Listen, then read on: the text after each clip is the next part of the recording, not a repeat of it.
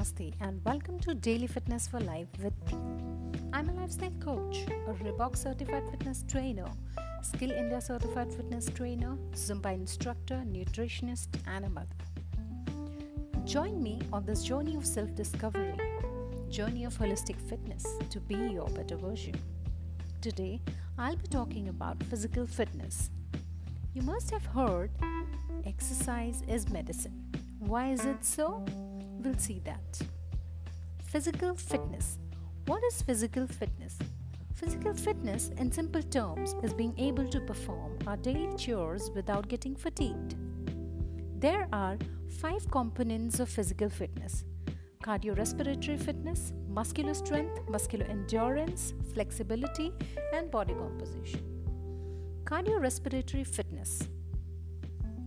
The cardiorespiratory fitness is how efficient your heart and lungs are in supplying blood and oxygen to the working muscles. How to improve cardiorespiratory fitness? Doing cardio workouts like swimming, biking, jogging, Zumba. It should be done thrice a week for 30 minutes. Now, coming to the next component, which is endurance. It is the ability of your heart, lungs, and muscles to work together for a particular period of time. They keep your heart, lungs, and circulatory system healthy, improving overall fitness. Example brisk walking, jogging, swimming. It should be done thrice a week for 30 to 60 minutes. Now, coming to the next component, which is strength. Resistance training makes your muscles strong. Resistance training improves your bone density. Example includes lifting weight using resistance band. It should be done twice a week. Now, the next component is flexibility the ability to maximize the range of motion at the given joints. How to build flexibility? Yoga and various stretches, doing it at least twice a week, will improve your flexibility. Many different types of exercises. It is important that you pick the right type of exercise for you. The most people benefit from the combination of them. Your approach also depends on your goals. For example, if you want to lose weight, you'll choose the endurance training.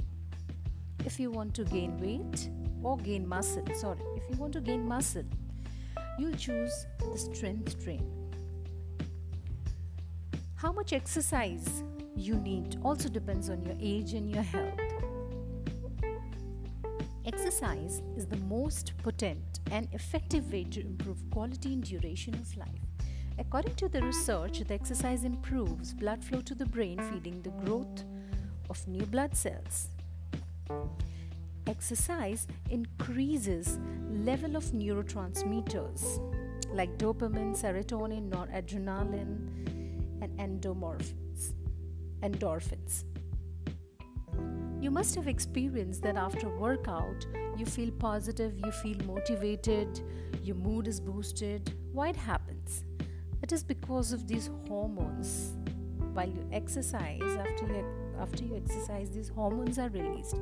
Now let's see what is the what are the roles of this hormone.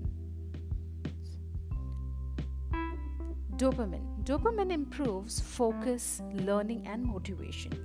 The second hormone released is serotonin. It boosts your mood.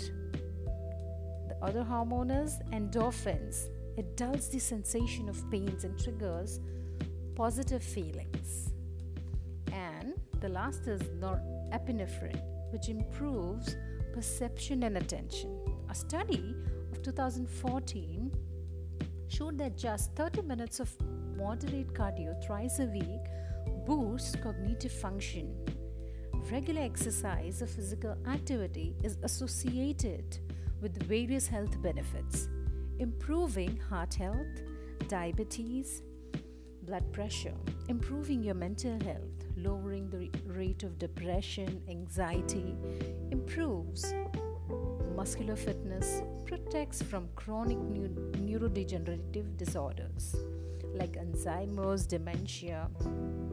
So, Exercise will not only improve your physical health but also improve your mental and emotional health. It is rightly said that exercise not only changes your body, it changes your mind, your attitude, and your mood. Thank you. Stay home, stay safe, and stay healthy.